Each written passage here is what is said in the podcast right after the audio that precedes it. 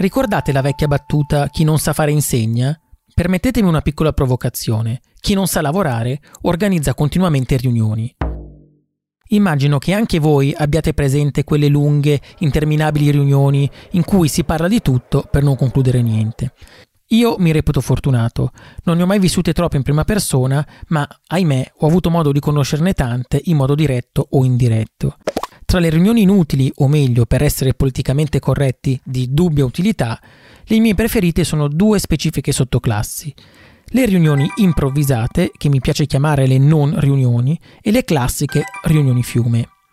Le prime, quelle improvvisate, capitano in quei giorni in cui hai a malapena il tempo di chiudere una mail importante e tac, un meeting ti cade tra capo e collo. Quando siamo fortunati, riusciamo a cavarcela con una convocazione della mattina per il primo pomeriggio. Se invece le cose vanno male, sono quelle convocate alle 2 per le 3.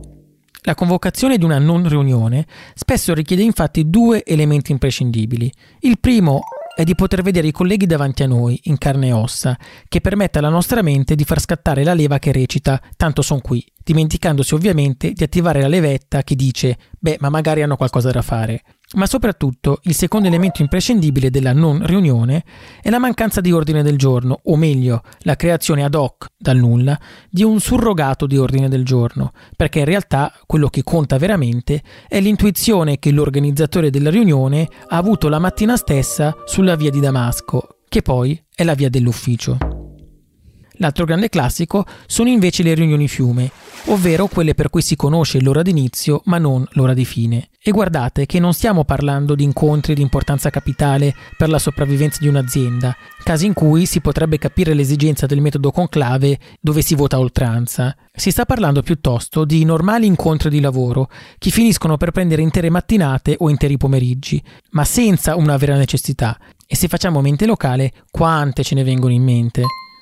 Le migliori in assoluto sono quelle in cui qualcuno è venuto in ufficio apposta per l'occasione, magari da un'altra città o da un'altra regione, e per questo ci sentiamo quasi in dovere di farle durare un'eternità, sentendoci in colpa se riusciamo a chiudere un accordo in poco tempo. Ecco, abbiamo visto da vicino le riunioni di dubbia utilità. Eppure qualcuno avrà notato che questo podcast parla di lavoro da remoto. Quindi la domanda è d'obbligo: ma perché il telelavoro dovrebbe influire sulle riunioni? A prima vista, come spesso ripeto in questo podcast, non è una questione di strumenti. È vero, Zoom sembra procedere a gonfie vele dopo aver spodestato Skype, ed è il caso di citare anche Teams, Meet e le videochiamate su WhatsApp, per par condicio. Ma il punto è un altro, non è un problema di strumenti quanto di codici di comunicazione e di opportunità. Teniamo a mente le riunioni improvvisate o non riunioni. Possiamo iniziare dicendo che in ufficio, con i colleghi a tiro, è molto più facile organizzare l'ennesimo incontro ed estrarre dal cilindro l'ennesimo coniglio come farebbe un prestigiatore. Con la distanza, invece, il gioco di magia diventa più difficile, perché per mettere le persone in rete, in rete in tutti i sensi, ci tocca come minimo chiedere agli altri di rendersi disponibili a una certa ora per dedicarci il proprio tempo e quindi per ascoltarci. È molto diverso da irrompere su una scrivania a tiro di schioppo per improvvisare una riunione. Mi sembra evidente come, a distanza, far piombare una riunione tra capo e collo sia un atto forse non impossibile, ma di certo meno naturale. E proprio per questo, quando arriviamo a convocare una videoconferenza, se ci arriviamo, spesso abbiamo uno stralcio di ordine del giorno, fosse anche solo per giustificarci in apertura di lavori. Ben pochi arrivano ad aprire una conference call gridando Ma sapete cosa ho sognato stanotte?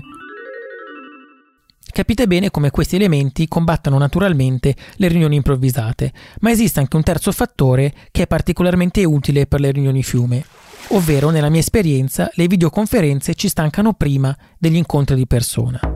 Molti accusano lo stress di stare davanti a uno schermo per tanto tempo, e può benissimo essere, ma per me un elemento chiave è invece la sensazione di arrivare a quel punto in cui non abbiamo più nulla da dirci, un po' come quando siamo al telefono con amici e parenti. Avete presente? Ciao, come stai? Tutto bene? Ah sì, il lavoro anche tu? Ah ok, dai, ci risentiamo, ciao. Questa roba qua.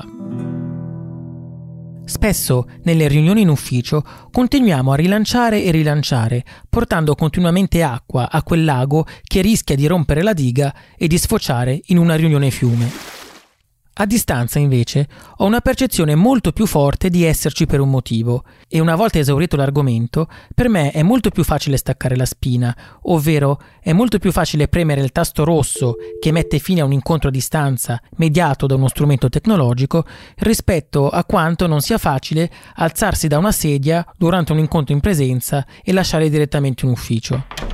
Senza contare un punto, che la tecnologia, mai neutra, nel caso delle videoconferenze viene in nostro soccorso, creando dei codici di comportamento difficili da trovare nelle riunioni d'ufficio. Un esempio banale, dobbiamo parlare uno alla volta per impedire che gli audio si sovrappongano, spesso spegnendo i microfoni per difenderci dai rumori di fondo.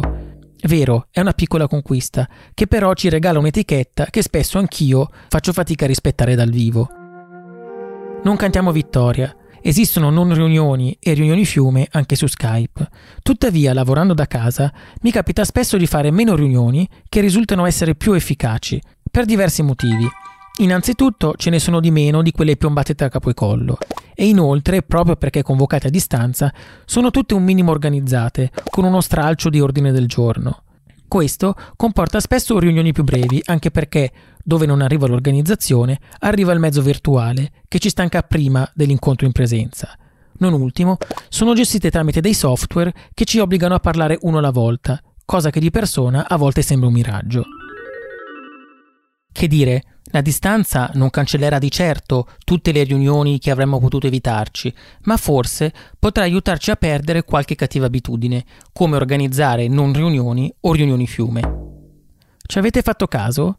Stare fuori dagli uffici potrebbe aiutarci, migliorando le modalità con cui ci incontriamo per lavoro e forse, proprio grazie a riunioni virtuali più efficaci, porteremo con noi una lezione che ci sarà utile quando torneremo a guardarci negli occhi dietro una scrivania tra le mura di un ufficio. Un gran bel paradosso, non trovate?